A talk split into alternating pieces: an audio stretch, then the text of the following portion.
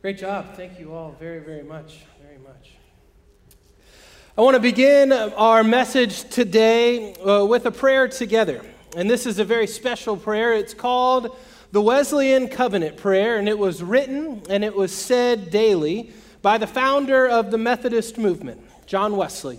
Uh, so the words are on the screen, and I invite us to say this prayer together. I am no longer my own, but yours. Put me to what you will. Place me with whom you will. Put me to doing. Put me to suffering. Let me be put to work for you or set aside for you. Praised for you or criticized for you. Let me be full. Let me be empty. Let me have all things. Let me have nothing. I freely and fully surrender all things to your glory and service. And now, O wonderful and holy God, Creator, Redeemer, and Sustainer, you are mine and I am yours. So be it. And the covenant which I have made on earth, let it also be made in heaven. Amen. So I take you back to June 10th of this year. It was a Sunday morning, and I had just been commissioned as a provisional elder the day before at the Florida United Methodist Annual Conference. It was one of the best days of my life. But on June 10th, that Sunday, Pastor Tom left at 12:15 p.m. for his 10-week renewal leave and hasn't been back since. And he told y'all that you were stuck with me for the next 10 weeks, and believe it or not, we've made it to week 10. So, Pastor Tom returns next week and will be back in the pulpit sharing the good news of Jesus Christ with us, and I'm excited for that. but I began reflecting on the journey we've been on the last 10 weeks together and asked myself, what was I really trying to teach and get across these past many weeks we've been together? When we embarked on this New Testament in 90 days challenge, what did I hope would happen? What did I really hope to share with each of you this summer? And as I thought about it, my heart continued to run back to the parable of the Good Samaritan. And for many years now in college and all throughout seminary, I've been asking myself some questions. Who is my neighbor? What does it really mean to love my neighbor as much as I love Jesus? Or is what I'm doing right now in this very moment matter to my neighbor, or does it matter to God? Who am I really living my life for? And as we've journeyed these past 10 weeks together, I think I have actually come up with some answers to those questions. Uh, and where I originally thought about beginning this journey is where we'll end it today with the parable of the Good Samaritan. And so we've prepared a little skit or a drama of sorts to help us tell the story of the Good Samaritan. And so there'll be a few cues for you. Uh, whenever you hear this sound, I'll invite you to close your eyes. And then when you hear this sound again, open your eyes. And so every time you hear this sound, if your eyes are open, close them. If your eyes are closed, open them. Are we ready? Let's begin. Close your eyes. Just then, a religion scholar stood up with a question to test Jesus Teacher, what do I need to get eternal life? He answered, What's written in God's law? How do you interpret it? He said, That you love the Lord your God with all your passion and prayer and muscle and intelligence, and that you love your neighbor as well as you do yourself. Good answer, said Jesus. Do it, and you'll live. Looking for a loophole, he asked, and just how would you define a neighbor? Open your eyes.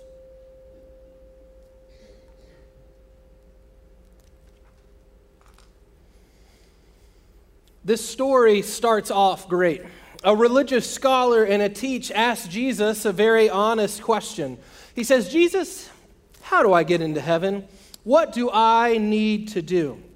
And that's a question I think we've all asked ourselves at one point or another. We want to know what we need to do to get into heaven, to live in eternal life with our Creator. But Jesus does what Jesus does best, and he answers a question with a question. And of course, the religious scholar who spent his entire life studying the law of God and knows the answer to the question before he even asks it, uh, of course, he answers it beautifully and correctly, and so much so that Jesus even says, Great job, you got the answer. But instead of just being done and moving on and doing what Jesus says, he has to look for a loophole because he knew the answer to his question. That's why he asked Jesus, because he was hoping Jesus might give a different answer. He didn't like the answer that Jesus knew he was going to give, and he was hoping Jesus might offer something different to him, something easier. And he asked, Well, who is my neighbor then? Uh oh. Now he's opened the can of worms. Now the real teaching can begin. Now we get the real point of the story, and ignorance is no longer an option because Jesus is going to answer the question. And this question and this conversation that they're having in this parable uh, is pretty world shaking for that time period. You think in our time right now, we're more connected than we've ever been in the history of the world. In just a few moments, I can send a text or FaceTime or email my, uh, one of my closest friends who's serving as a missionary in Japan across the globe, and I can talk to him on a daily basis for free. But you have to remember, for most of human history, it would take weeks or months or perhaps even years until messages could be communicated and conversations could be had. The world was a lot smaller back then. And so when Jesus answered, asked that question, well, who is your neighbor? The person, uh, pro- probably a Jew, would have said, well, it's the person a few to my right or a few to my left, maybe the person or two I know in my hometown. But that's the tricky question that Jesus asked. You see, the more we learn in our lives, the more questions we have. And then the more questions we have, the more we learn. Jesus had a pretty good strategy for teaching. So, who does Jesus say our neighbor is? Close your eyes. Jesus answered by telling a story. There once was a man traveling from Jerusalem to Jericho. On the way, he was attacked by robbers. They took his clothes, beat him up, and went off, leaving him half dead. Open your eyes.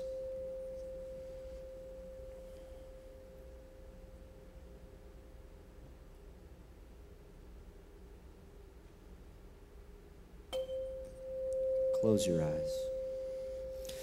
Luckily, a priest was on his way down the same road, but when he saw him, he angled across to the other side. Then a Levite religious man showed up, but he also avoided the injured man. Open your eyes.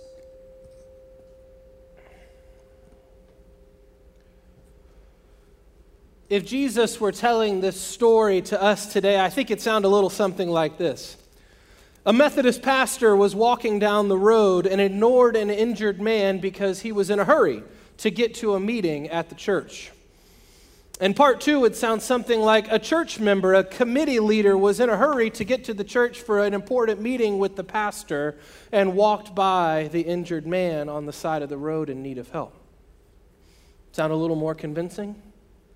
You see, understanding the context of this story is critical for our understanding.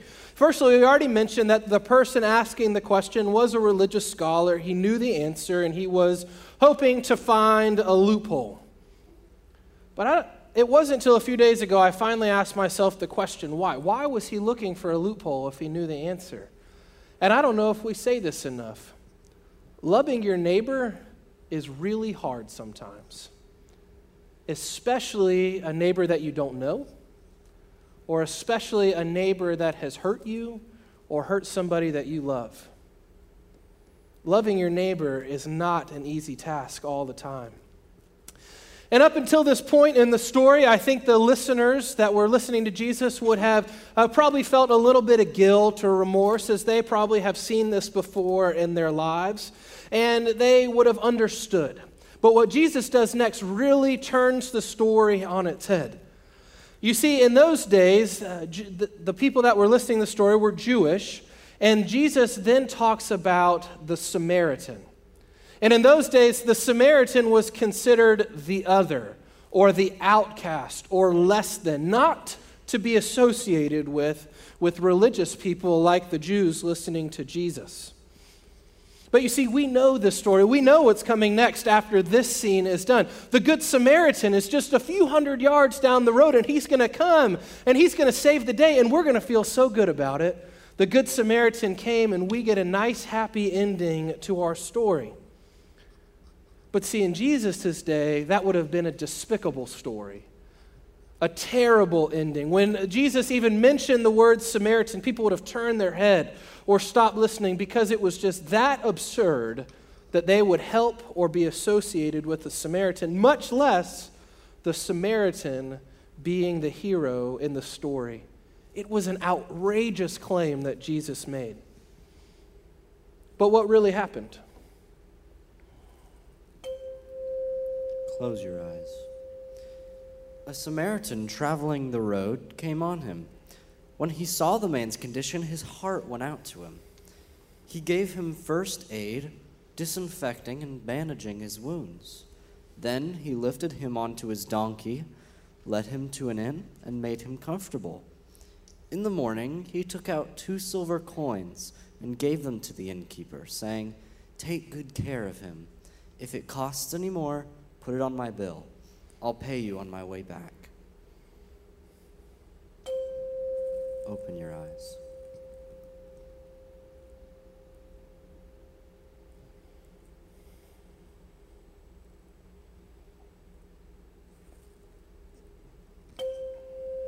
Close your eyes. What do you think? Which of the three became a neighbor to the man attacked by robbers? Well, the one who treated him kindly, the religion scholar responded. Jesus said, Go and do the same.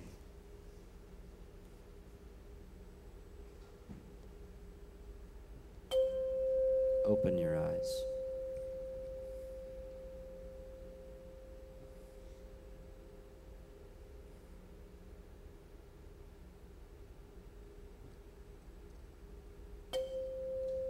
Close your eyes.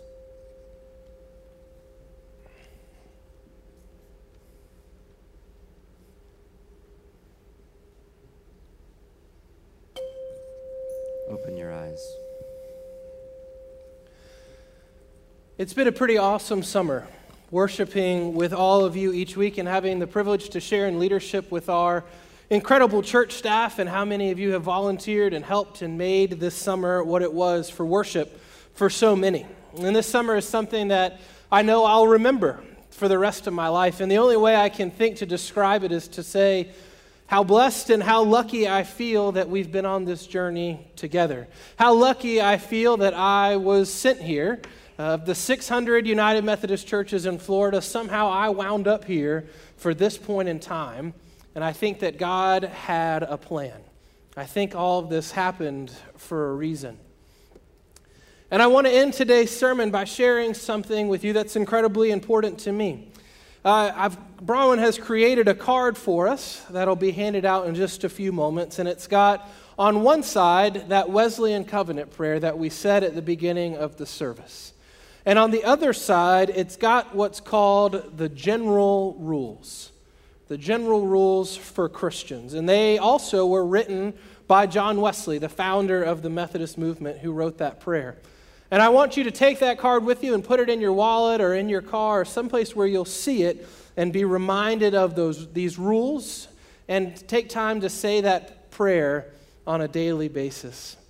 You see, I do my best every day to live by these rules and to say this prayer on my good days, on the worst days, and everything in between. This prayer and these disciplines sustain me. You see, the story of the Good Samaritan does have so many great things to teach us. But the most important lesson we can learn from it is this just because we know what is right doesn't mean that we're actually going to do it. You see, it takes more than just a nice moral story to make us good Samaritans. There has to be change in our hearts and our spirits if we actually want to become the type of Christians we all so desperately want to be. You see, I don't know about you, but I'm spiritually tired and emotionally exhausted when I look around our country and our globe. Each day we watch the news, we read the paper, we get it sent right to our smartphones, and all we read is bad, bad, bad, and worse. And if the news can't find something bad to talk about here in our town, they'll tell us something bad happening in Florida or somewhere else in the United States. It's the same thing over and over again. And growing up, I was told, don't worry, you don't have to solve the crisis of the day every day. There are a lot of good people out there working hard to make the world a better place. But to me, it sounds more like the crisis of the hour now. There are so many people in need of help. There are so many people in need of a good Samaritan. But who is going to be those good Samaritans? For years now, we've read about how churches around the country are shutting their doors for good, how pastors are leaving their vocations in droves, and how millennials are never ever going to come to church. It's more bad, bad, bad, and worse. And I'm tired of it. You want to know what makes the church great and what it is? Besides the fact that it was created by God and the fact that Jesus is the head of the church and the Holy Spirit works when us, with us when we are at our most weak and vulnerable times. What I think makes the church great are the people. The people who wake up every day and pick up their crosses and they choose love. They choose mercy. They choose compassion and forgiveness despite the circumstances. The church should be a place where no one is turned away, where everyone feels welcome, a safe place for people to come and encounter the living God. A place where people can come and know of the love that Jesus Christ has for them, to know of the forgiveness that Jesus has for them, to know that Jesus sacrificed his life for ours, so that we can be made into new creations and be given new life so we can live our lives not with guilt and with shame and with sin, but rather with freedom and joy because of what Jesus has already done for us. Today, I want to encourage you, to empower you, and to share with you these three general rules. So I'll go ahead and ask the ushers to begin passing those little cards out and take one as the basket goes by you, and I'll take just a few moments to explain uh, what these rules are and why they're so important to us. The first rule is to do no harm. And friends, I think we all know this, and the news has pointed it out recently, but the church is not innocent in doing harm. We've got a lot of baggage as the church, the global church, but that doesn't mean that we should give up or that we shouldn't stand up for what is right and good, even in the face of adversity or persecution, whether that's individual or communal. You see, we need to do the good work with love and compassion, not with fear or with malice or trying to just prove that we're right and someone else is wrong. We are to not do any harm in any aspect of our lives. This includes physical harm to our fellow brothers and sisters in Christ. This includes doing no harm to our planet and to God's creation. It includes not doing harm with our words and our mouths or any other kind of harm you can think of. Whatever just popped into your head, avoid it. We need to avoid harm and evil at all cost. Because the reality is evil is everywhere. We don't have to look very far or very hard for it, but we do have to work hard to confront it and defeat it with the power of God's Holy Spirit in us. The second rule is to do good. And what does that mean? Being good and doing good oftentimes can look very different. Good, uh, being good means nice, kind, pleasant, respectful, and responsible at work on self improvement, taking care of one's health, and doing one's best to be successful. And I think a lot of us see the main benefit of religion or our faith uh, as teaching people what it means to be good and encouraging them to avoid mean or self destructive behavior. And that's part of it. But that's not the whole picture. That's not what we learn from the Good Samaritan. You see, being good doesn't get you into heaven. Being good doesn't even make you a Christian. Following the commands and teachings of Jesus make you do good. It isn't always about being good, it's about doing good. And doing good looks like standing up for someone who can't stand for themselves. It looks like giving away some of your hard earned money to help others who don't have enough. It looks like sharing even when you don't want to. It looks like going out of your comfort zone to allow someone else to have just a little bit. You see, doing good requires action. And the final rule is this practice the spiritual disciplines. Or, as I like to say it, stay in love with God. And on the card is the, a list of different spiritual disciplines that we should attend to or practice on a daily, weekly, or monthly basis. The first one is to attend public worship. It's important that we come together as a community, that we are in this space worshiping God together to remind ourselves that we're not on this journey alone, that we are all on the path together as a team. And if you cannot be here physically in worship, don't forget that we have uh, the option to go online and watch a live stream or to follow along on Facebook Live. We have hundreds of people that watch from home or from around the country, even a few from around the globe every single week. Hey, everyone. So, we want everyone to be a part of Worship Weekly, whether here with us in the sanctuary or with us online. The next is to read Scripture, and we are to read it daily. And if you've got a smartphone, I'd encourage you to just download the Bible app and you can set a, a notification to pop up with the verse of the day. What an encouraging thing to do to start your day. Or if you don't want that, then I encourage you to start waking up just three minutes earlier a day. Have your Bible on your nightstand. The alarm clock goes over. Instead of pressing snooze, grab the Bible and just read a few verses. Beginning your day in God's Word will give you a terrific foundation for whatever you encounter the rest of your day. The next is Holy Communion, and this is one we practice together as a congregation the first Sunday of the month. Uh, communion is so important because it's the main and primary way we can experience God's grace and be reminded of what Jesus did on the cross for each of us.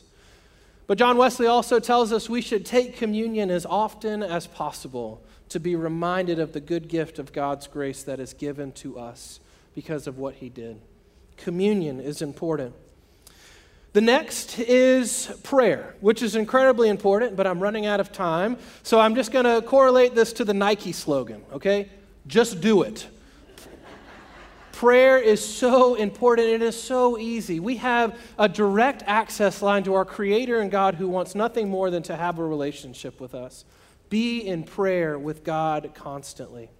The next on the list is fasting, and I put this there to remind you uh, and teach you that fasting doesn't just have to be with food. Uh, you can fast from anything that holds you back from being in relationship with God, whether that's your phone or social media or what's on the TV or a hobby. Sometimes you can take a break from that to invest some time in your relationship with God. And the last one is participating in small groups, and that's there to remind us that Christian community is important and we need to be a part of the body of Christ more than one day a week for one hour. And that doesn't mean you have to be a part of a Bible study. Get a small group of three or four of you and get together for coffee once a week and ask yourselves the question how is it with my soul? Have someone that you can be honest with your faith about. Otherwise, you're just standing still. You're not growing and becoming a better disciple. So, once again, I want to challenge you to take this card with you today and take it everywhere you go. Keep it in your wallet or in your car, your nightstand. And I want to challenge you as we finish this summer in the New Testament in 90 days together, try saying that prayer at least once a day, whether in the morning or the evening, middle of the day, during a stressful time. And do your best to live by these three general rules. And I tied these rules in with this parable to show that the Good Samaritan doesn't just have to be a story in a book from a long, long time ago, but rather to challenge you to make the story of the Good Samaritan your story. My challenge to you is to make this story a reality in your everyday life.